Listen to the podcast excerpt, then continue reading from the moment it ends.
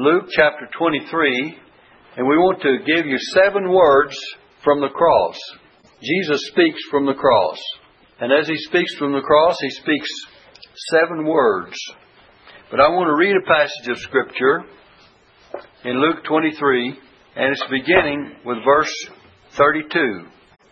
And there were also two other malefactors led with him to be put to death. And when they were come to the place which is called Calvary, there they crucified him. And the malefactors, one on the right hand and the other on the left. That's what we preached last Sunday, was that 33rd verse. But let's go on and read. Then said Jesus, Father, forgive them, for they know not what they do. This is the first word he spoke from on the cross. We'll give you an order of these words. There are seven of them as we progress along.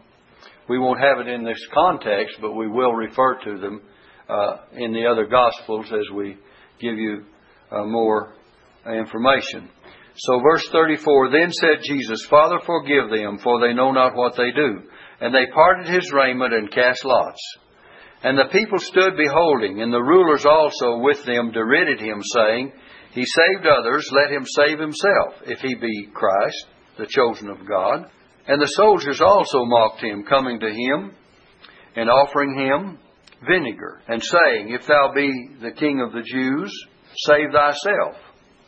And a superscription also was written over him in letters of Greek and Latin and Hebrew. This is the king of the Jews.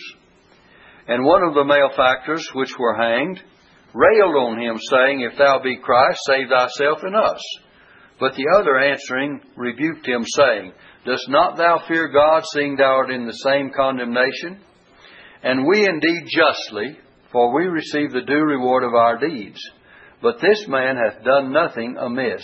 And he said unto Jesus, Lord, remember me when thou comest into thy kingdom. And Jesus said unto him, Verily I say unto thee, Today shalt thou be with me in paradise. And it was about the sixth hour, and there was uh, darkness over all the earth until the ninth hour. And the sun was darkened, and the veil of the temple was rent in the midst. And when Jesus had cried with a loud voice, he said, Father, into thy hands I commend my spirit. And having said thus, he gave up the ghost. We read that of three of these words, from the cross in this very chapter. And we will give you reference to others in the other Gospels in just a little bit.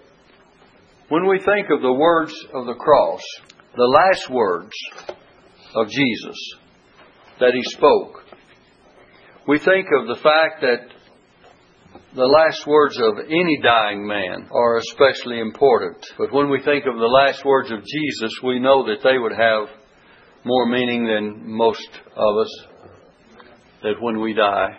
We know that a lot of times when someone passes away or is about or on their deathbed, they'll call the family and they'll say, please remember this or remember that or or they'll remind them of something in life or they'll give them their love or whatever may be the words.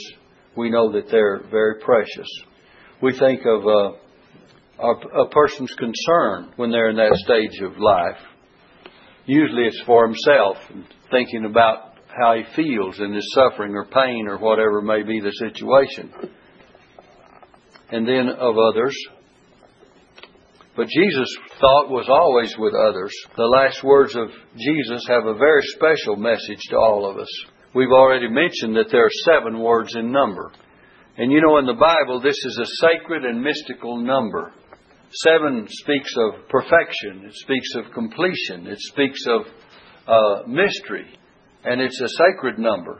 And no evangelist, no one, Matthew, Mark, Luke, or John, records all of these words, but each one records some of them. Now then, Matthew and Mark only have one of the words of Jesus on the cross. And Luke has three. We just read those three. I don't know if you noticed them, but he said, Father, forgive them. And uh, he said, Today shalt thou be with me in paradise. And then the last word in the context that we just read, he says, Father, into thy hands I commend my spirit, which was the last word from the cross. But there are others. So that Luke has three of them, and uh, John has three. And Matthew and Mark both quote the same one, which is one of them, right in the middle by the way. Let me give you the order of these words. First, you have Father, forgive them. That's Luke 23 34. Some of you may want to jot, jot these down or just mark them in your Bible. And then we gave you also Luke 23:43 where he said, "Today shalt thou be with me in paradise." And we won't turn at the present, but if you turn to John 19, you don't have to turn there right now, but he says uh, John 19 verse 26 and 27, he says, "Woman, behold thy son." Then he says, "Behold thy mother." That's the third word.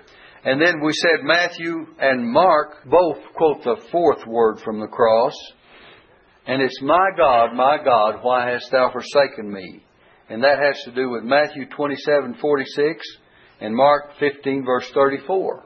And then you come back to John again. The fifth word, he says, I thirst. That's John 19, verse 28.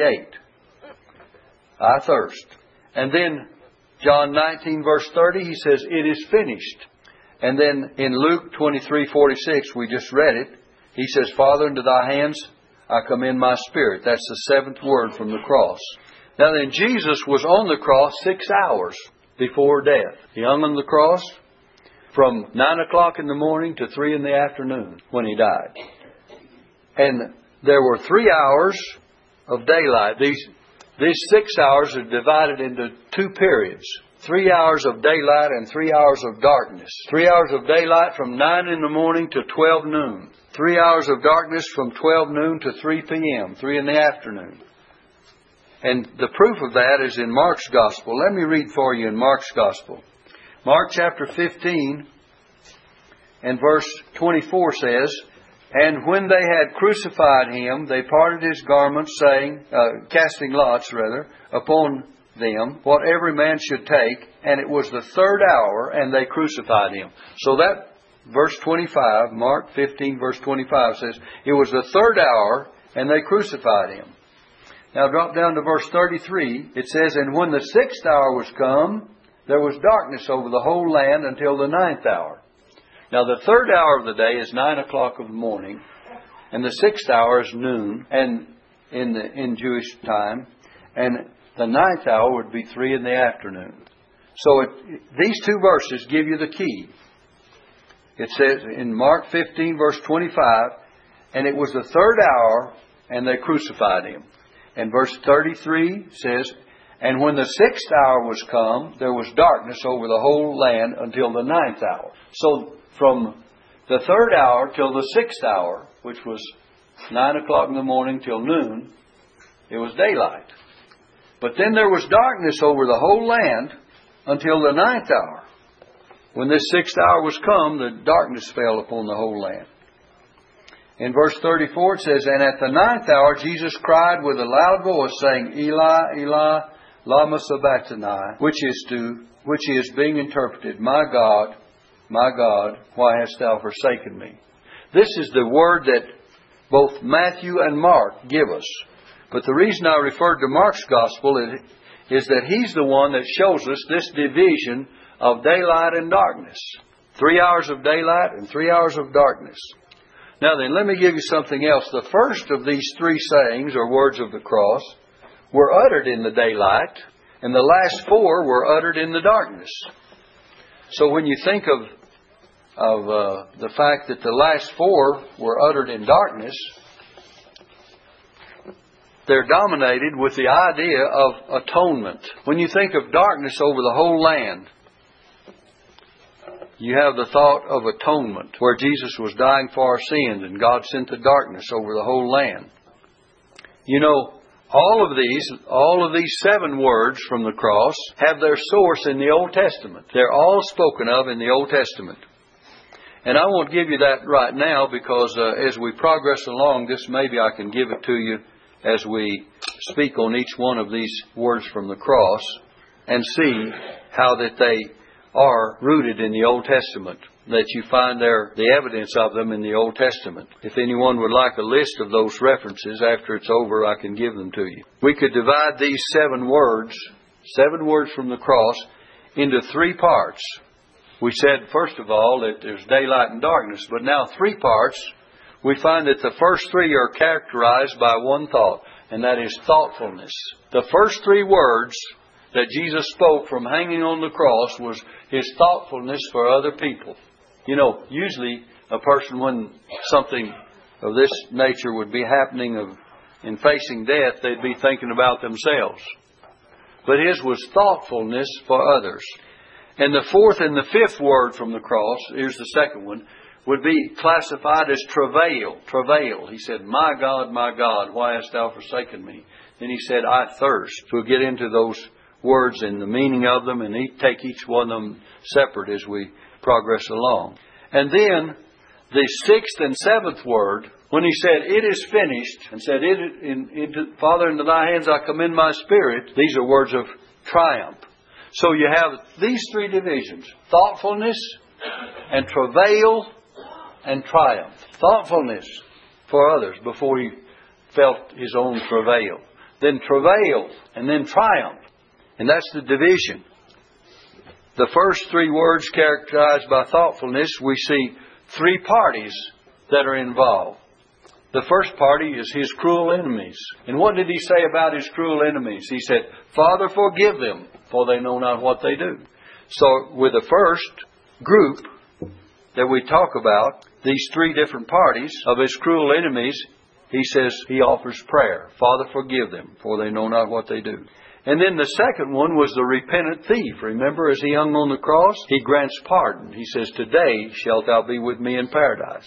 In the third group, the faithful followers, you find this in John's Gospel, and you'll find that he makes provision for his mother at the hand of John.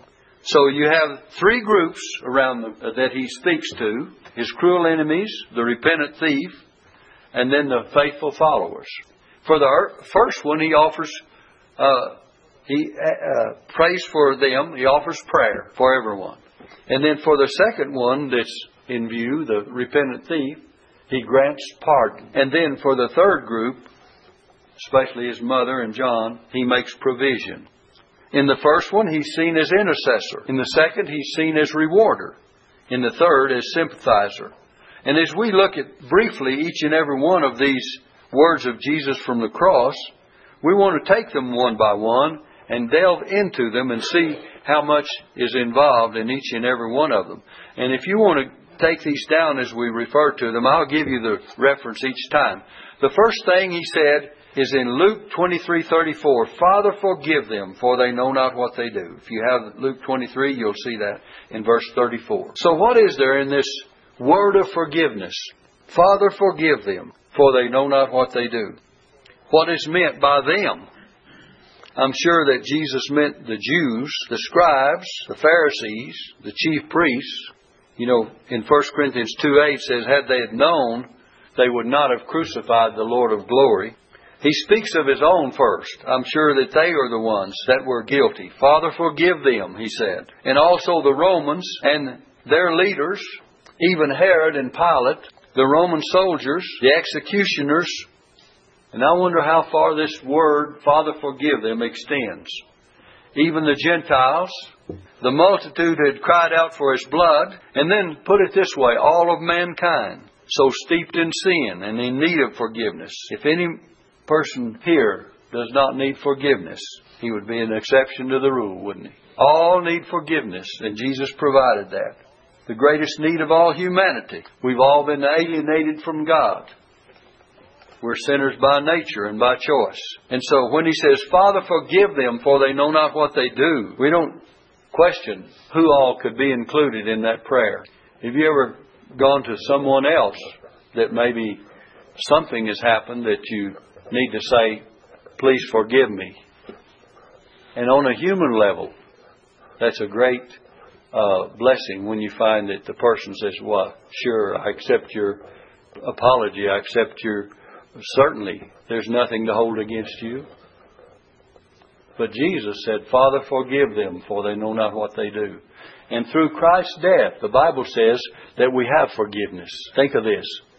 Ephesians 1 7 says, In whom we have redemption through his blood, the forgiveness of sins, according to the riches of his grace. He's forgiven us. Colossians 1 verse 14 says, In whom we have redemption through his blood, even the forgiveness of sins. Paul expresses it a little different in both of those two verses. Ephesians 1 7 and Colossians 1 verse 14. We have forgiveness. The Bible says without the shedding blood, there is no remission. There's no forgiveness. And so our forgiveness is through what Jesus was suffering then and there on the cross and dying for our sins as a sacrifice to God to redeem us by His blood and by His life, by His sacrifice on the cross of Calvary. When you think of forgiveness, what a wonderful blessing and boon this is to every one of us. We see that by that word of forgiveness that Jesus is identified with His people. We see in that word of forgiveness a divine estimate of sin. Sin needs to be forgiven. We see Jesus doing what he taught others to do. He said that we should forgive one another, didn't he? And he does what he taught us to do. We see man's great primary need, what it means to forgive, the blessed effect of prayer and inward feeling of forgiveness. It not only blesses you when you forgive, but it blesses others. Blessing to yourself and to others. We used to sing a song, it's called the Evening Prayer. Some of you may know it. It says, If I have wounded any soul today, if I have caused someone to go astray, if I have walked in my own willful way, dear Lord, forgive. Dear Lord, forgive. And you know, we need to pray that evening prayer. If Jesus could be forgiving, how much more should you and I forgive one another? The Bible says, forgiving one another, forbearing and forgiving one another. The second word of the cross you find to the repentant thief. It's also in Luke 23, and it's verse 43, where Jesus said, Today shalt thou be with me in paradise. Remember this repentant sinner on the cross. There were two thieves, one on either side of Jesus. The Bible says there were also two other malefactors led with him to be put to death. Luke 23:32. When it says two other, you're saying here's one and here's another. And Jesus in the midst. Two other, you, that includes Jesus because he became a, one uh, lined up with them for our sakes as a criminal. The two thieves represent all of us did you know these two thieves are representative of all of mankind? Here you have one repentant and the other not. That's the way mankind, isn't it? One man repents and another doesn't.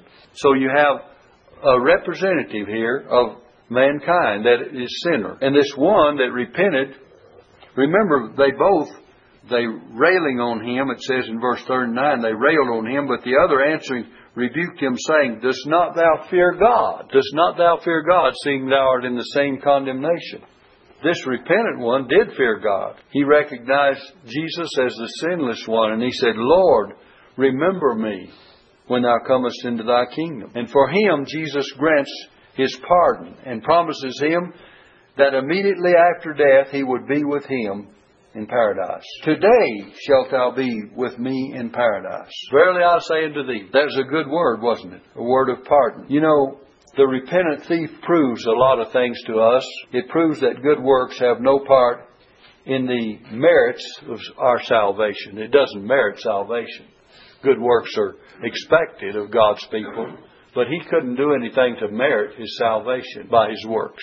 And then it proves something else that salvation can be instantaneous and is instantaneous, that he instantly received salvation. And it proves that the Lord loves lost sinners. Had not he loved this repentant thief, he wouldn't have saved him at that particular time. And then he proves something else that, fourthly, that when a Christian dies, when a repentant sinner who becomes a Christian, a child of God, when he dies, he goes to be with the Lord. Because Jesus said, Today shalt thou be with me in paradise. Did you know the last act of Jesus was to save a sinner? This is the thing that he actually did. Well, there are other things that are tied in with the words that he spoke, but the actual act of saving a sinner. The first of the redeemed family on the cross was this repentant thief. So we find that the Bible teaches that he actually granted pardon to this one that repented of his sin. Now, the third word that we find is in John chapter 19. I was going to give you on those two words, the Old Testament, before we turn, if you want to turn to John 19, that's fine, but let me give you what these two words that we just covered, their source in the Old Testament. We said that all of them had their source in the Old Testament. And let me just repeat what I have just said concerning both of these words. Remember, the first word from the cross was this, and what uh, it said, Father, forgive them, for they know not what they do. And that's taken from Isaiah 53, verse 12, where he made intercession for the transgressors. Isaiah 53, verse 12 says he made intercession for the transgressors. And this one about the uh, uh, repentant thief that we just studied, in Isaiah 53, verse 10 and 11, it says, He shall see his seed, he shall prolong his days. This was the seed or the salvation of one that uh, Jesus uh, just forgave of his sin. And then the next one that we come to is John 19. We said the third word from the cross. And you come to John 19, verse 26 and 27. It says, When Jesus therefore saw his mother and the disciples standing by, whom he loved, he saith unto the unto his mother, Woman, behold thy son. This is the third word he speaks from the cross. Then saith he to his disciple, Behold thy mother. And that and from that hour that disciple took her unto his own home. And this takes into consideration the book of Exodus, chapter 20 and verse 12, where the scripture says, Honor thy father and thy mother. And so we see Jesus in this third word speaking to his mother, third word from the cross, he's making provision for her. And in so doing, he's honoring the word of God, which says, Honor thy father and thy mother. The source of this word is from the Old Testament because he's absolutely doing that. You know, we're taught to honor father and mother. In fact, the Bible tells us in the book of Ephesians for children to obey their parents, honor their father and mother. It says, For this is the first commandment with promise.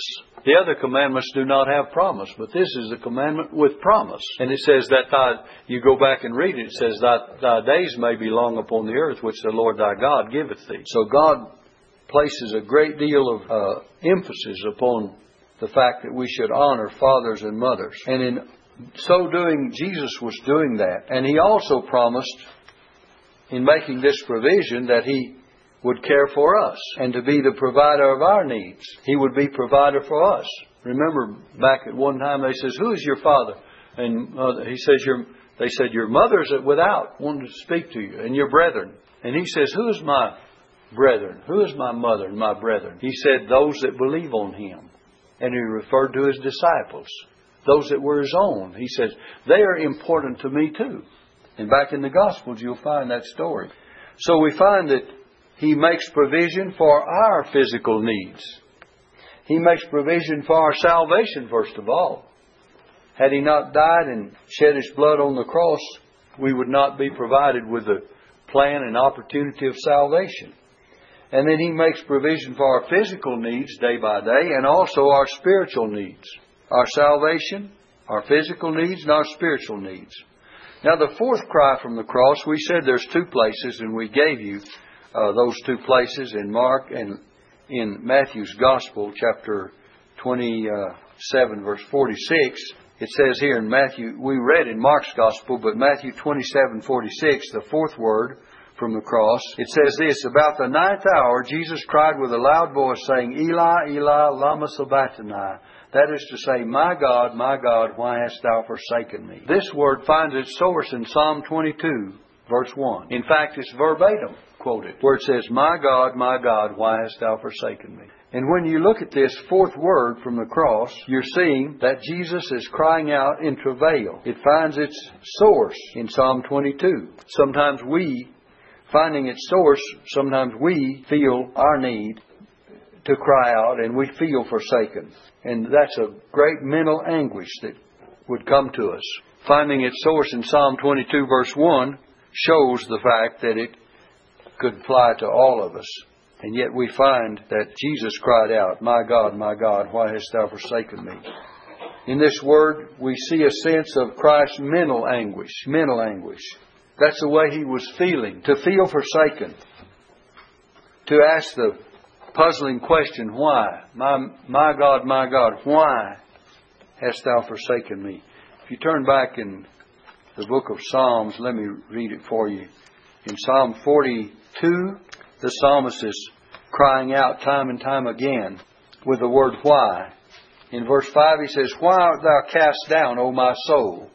And he says, And why art thou disquieted in me? Same psalm, down verse 9, he says, Why hast thou forgotten me? Why go I mourning because of the oppression of the enemy? As, as with a sword in my bones, mine enemies reproach me, while they say daily unto me, Where is thy God? You know, someone could have asked Jesus at that time, Where is thy God? You claim to be the Son of God? And then it says in verse 11, Why art thou cast down, O my soul? And why art thou quietened within me? So the psalmist came to the place that time and time again he asked the critical question of why. Do you ever come to the place that you question God? Do you ever come to the place that you feel forsaken? I'm sure all of us inwardly and emotionally have felt experiences in our minds that we wonder if God is still there. We say, well, where's God in all of this? When we see uh, people with uh, fatal diseases, when we see uh, things that we've experienced in life as to why things ought to be like they are, or they are like they are. When we think of situations in the world, and our mind just has to do with, well, why does all this have to happen? And where is thy God? Well, God is there. And sometimes we bring a lot of sufferings on ourselves, and sometimes something that we can't have, can, cannot help, but it, we have to deal with it. But in the middle of that anguish, it's mental anguish. Jesus, Jesus really was suffering for the sins of the world. We suffer due to our own sins. But he was suffering the judgment of the sins of the whole world, the penalty of our sins. If you had to pay for something you've done, that's just your, your personal uh, penalty that you have to pay. But when Jesus suffered, he paid for the penalty of all of us. The Bible says that he died for our sins according to the Scriptures. The Bible teaches that he bore our judgment. He bore our sins in his own body on the tree. In John chapter 5 verse 24 says, Verily, verily, I say unto you, he that heareth my word and believeth on him that sent me hath everlasting life and shall not come into judgment, shall not come into condemnation, but is passed from death into life. And because Jesus bore your judgment and mine, therefore we do not have to bear it. So that is the word from the cross of travail when he said, My God, my God, why hast thou forsaken me? The reason Jesus could feel that way and did feel that way was because he took upon himself all of our sins. Have you borne the burden for someone around you in some form or fashion? You just say, I'm burdened about my uh, mother or my father or my child or my uh, someone of your family or friend because of their sickness and because of what they're going through. And you feel a heavy sense of sympathy and burden with that. That's on a very small scale to what Jesus did because he felt the burden of all the sins of all the world, of all of mankind. And he bore that upon himself. You know how hard it is for you to bear a small load, but Jesus bore the great load. Now then, the fifth word from the cross you'll find in John also, chapter 19. And if you look at verse 28, it says, And after this, Jesus, knowing that all things were now accomplished, that the scripture might be fulfilled, saith, I thirst. I thirst. This is another word of travail.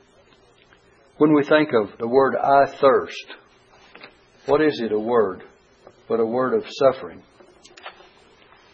Here we see the fact that he physically uh, thirsted. We know that he thirsted for more than one thing. In fact, that psalm we gave you, Psalm 42, verse 1 and 2, says, As an hart panteth after the water brooks, so panteth my soul after thee, O God. My soul thirsteth for God, for the living God. He just said, My God, my God, why hast thou forsaken me? Then he says, I thirst. We know that he'd been without food and drink for a long period of time. We know that he did thirst, but we know also that he thirsted for more than we may have uh, realized, more than physical. I wonder if he did not thirst for the love of those people round about him that he was dying for. I wonder if he did not thirst for prayer, and in our case, for for our lives, for service, for people to be faithful. I thirst. This also finds its source in the Old Testament. In Psalm chapter 69 and verse 21, let me read it for you. Psalm 69 and verse 21, it says this They gave me also gall for my meat, and in my thirst they gave me vinegar to drink. And that's exactly what they did. When, when it says in John 19:28, when he said, I thirst, now there was set a vessel full of vinegar, and they filled a sponge with vinegar and put it upon hyssop and put it to his mouth. When Jesus therefore had received the vinegar, he said, It is finished. So, in his thirst, they gave him vinegar to drink. And it was uh, spoken of in the Old Testament. It had its source there. He thirsted physically. This revealed his true humanity. It shows, shows his association with you and I. We said he thirsted for the living God. And you know the greatest thirst he had was for man's redemption because that's why he was dying on the cross to take a redeemed family where they would never hunger or thirst anymore. The Bible teaches that he gave the hungry food and he gave the thirsty to drink, but yet he was in that situation. The sixth word from the cross you find in John 19, verse 30. When Jesus therefore had received the vinegar, he said, It is finished. And he bowed his head and gave up the ghost. He said, It is finished. This is another uh, cry of triumph. The other was travail. This is a cry of triumph. What was finished? The work of the cross that was so completely and beautifully finished. What was this work? The sufferings of Jesus were forever over. It was a finished work. The work he came to do was finished. Man's redemption was now completely finished. Salvation could now be offered to whoever would receive Jesus as a repentant, believing sinner. The plan and purpose of God from all eternity for the sacrifice of His Son was now complete. The Bible says he was the lamb slain from before the foundation of the world. And you read in 1 Peter chapter 1, I believe it's verse 18, it says, For as much as you know you were not redeemed with corruptible things as silver and gold from your vain conversation received by tradition from your fathers. But listen, but with the precious blood of Christ, as of a lamb without blemish and without spot, who verily was foreordained before the foundation of the world, but was manifest in these last times for you, who by him do believe in God that raised him up from the dead and gave him glory, that your faith and hope might be in God. He was the lamb that was provided before the foundation of the world. The plan and purpose of God throughout all eternity. The sacrifice was completely made. And that was a triumphant word. It is finished. You find in the Old Testament it, it has to do with one word. It is finished. In Psalm 22 verse 31, it's declared that he hath done this, or accomplished this, or finished this. Psalm 22 verse 31, you'll find the source of this word from the cross. It'll be declared to future generations, a generation that shall not be born, that he hath done this, that he's completed this, that he's finished this.